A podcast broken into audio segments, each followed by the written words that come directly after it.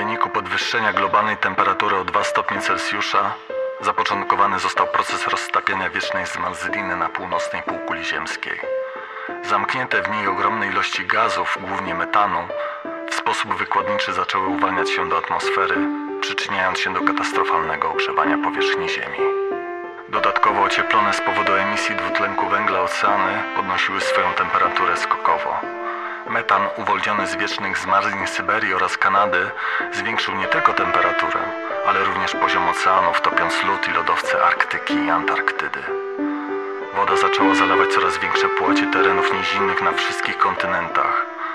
Energia zgromadzona w oceanach w wyniku ich wieloletniego podgrzewania została uwolniona w postaci dynamicznych i gwałtownych, niespotykanych w historii zjawisk atmosferycznych.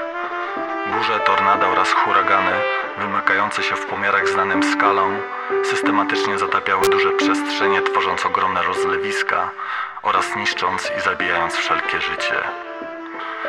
Człowiek zdołał przeżyć tylko w niewielkich skupiskach, głównie na terenach wyżynnych i w górach.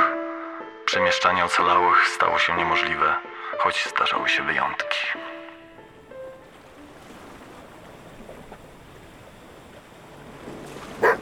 Wiem, wiem. Daj mi jeszcze chwilkę. Zaraz skończę. Dziennik pokładowy, dzień 447. Jacht o nazwie Krystyna. Załoga Natalia i pies Jaś. Kurs. Przepraszam, Jasiek. Przepraszam, no rusz się. Kurs 35 stopni północny wschód, godzina 11.23, prędkość jachtu 2 węzły, prędkość wiatru 1 w skali Beauforta. Ostatni kontakt z człowiekiem 3 dni temu. Z mijanej łódki dowiedziałam się, że około kilkudziesięciu kilometrów na północny wschód może być fragment lądu z ludźmi w niewielkiej osadzie.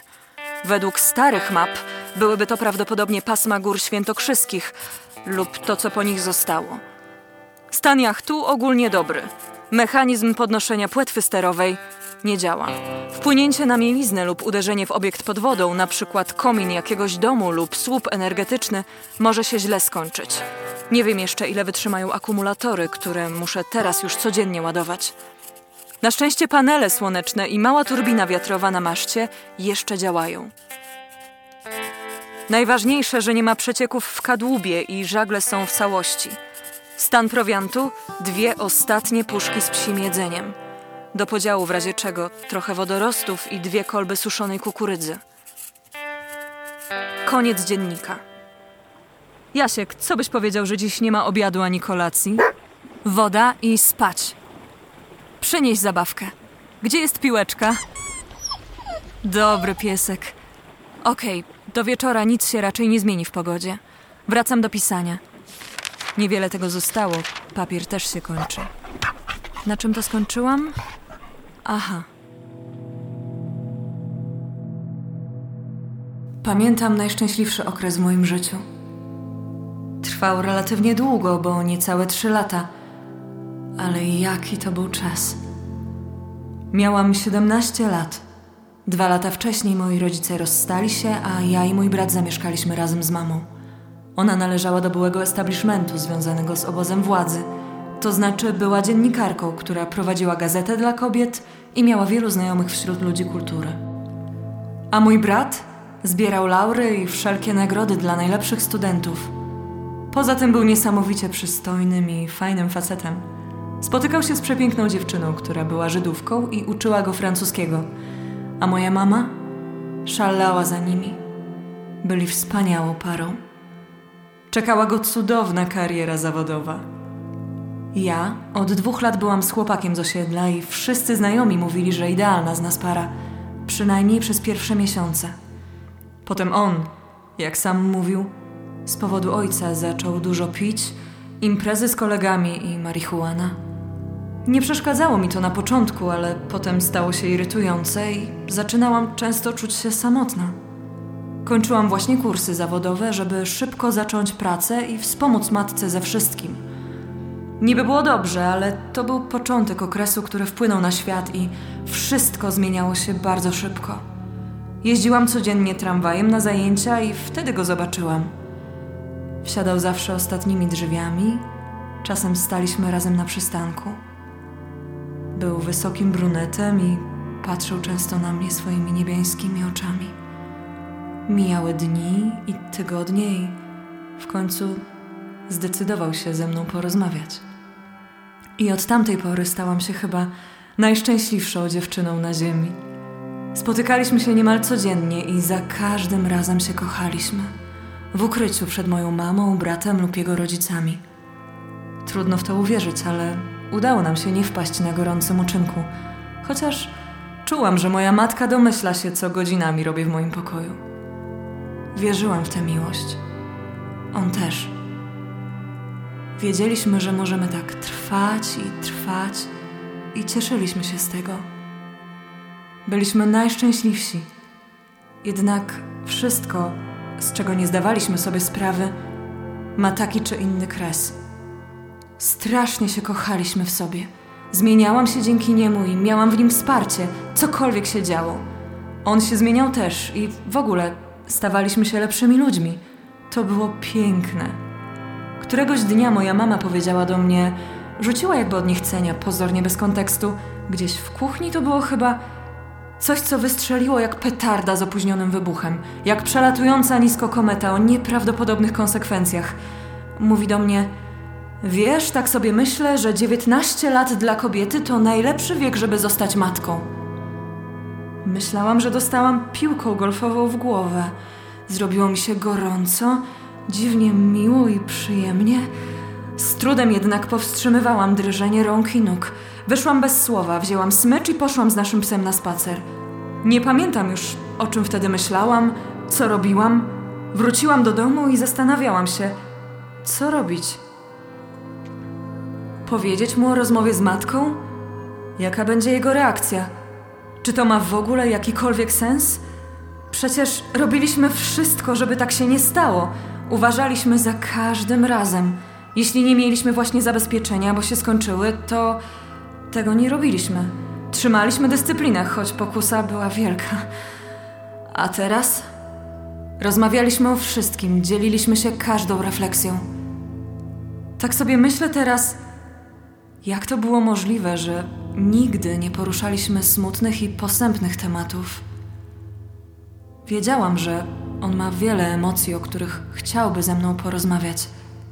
Ja też je miałam. W końcu powiedziałam mu o tym, a on.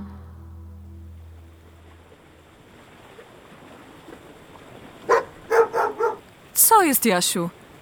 Co tam jest? O, to chyba mewa. Super, to oznacza, że jesteśmy już blisko. Radio!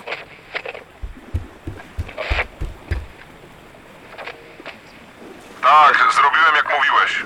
Nie mogłeś odpłynąć gdzieś dalej? Nie, Dlaczego?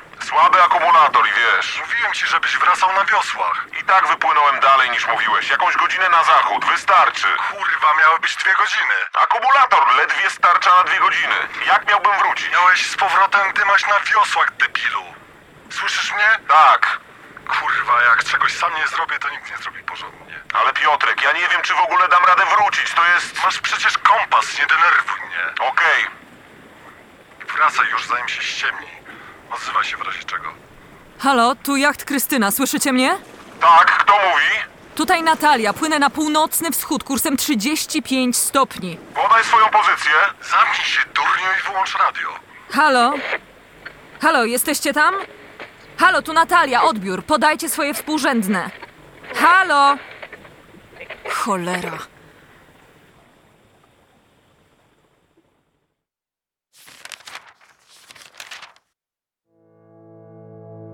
Końcu powiedziałam mu o tym, a on zrobił poważną minę i za chwilę uśmiechnął się, ale nic nie powiedział.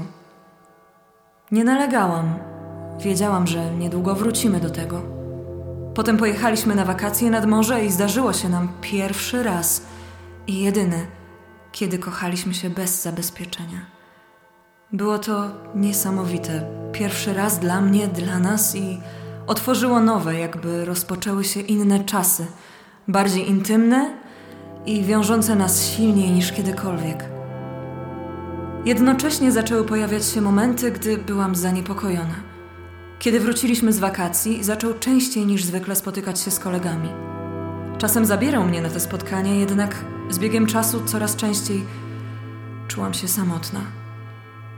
Kiedy rozmawialiśmy o tym, mówił, że ma kłopoty w domu, kłóci się ciągle z ojcem i że musi to odreagować. Wiedziałam, że jego ojciec ma na niego duży wpływ, który starał się przewalczyć i bardzo mu w tym kibicowałam, bo miałam podobnie ze swoją apodyktyczną matką. W końcu przyszedł ten dzień. Poszliśmy do parku na obrzeżach naszego osiedla i powiedział, że musimy się rozstać, ale tylko na jakiś czas. Powiedział to tak, jakby zaproponował pójście na lody. Nie pamiętam już, co bardziej mnie uderzyło: słowo rozstać czy na jakiś czas. Myślałam, że tornado przeszło przez moją głowę i serce. Nawet nie uroniłam łzy wtedy. Wyjął z kieszeni scyzoryk i nacięliśmy sobie palce wskazujące, które dotknęliśmy, przysięgając sobie, że na zawsze razem.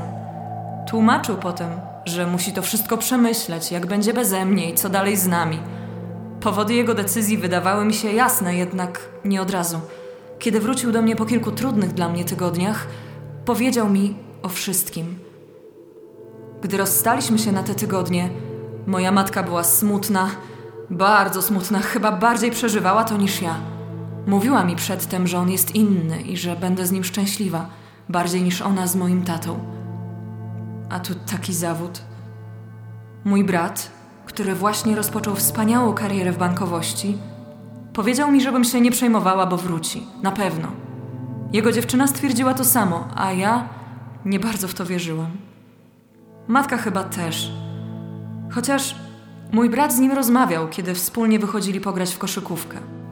Gdy pojawił się po miesiącu, opowiedział mi o tym, że jego ojciec zapytał go raz, czy ta nasza relacja nie jest za głęboka, że wydaje mu się, że za bardzo zaangażował się w to, że jeszcze ma na wszystko czas i może spróbować z innymi partnerkami.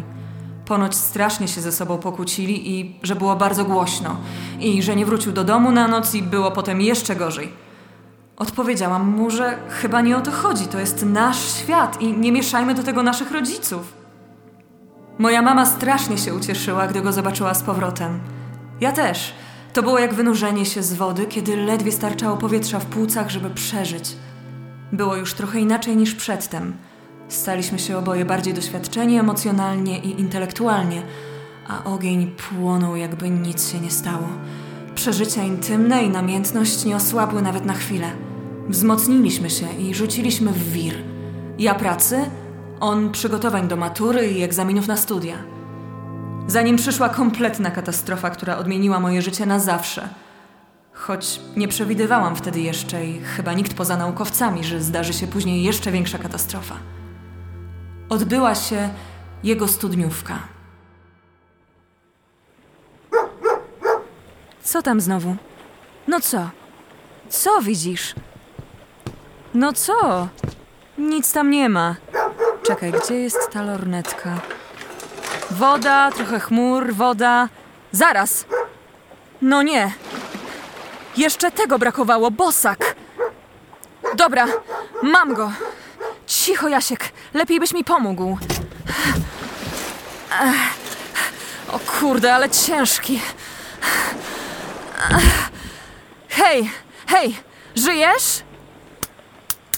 Hej, obudź się, słyszysz? Jest puls. Kurwa, niech to szlak.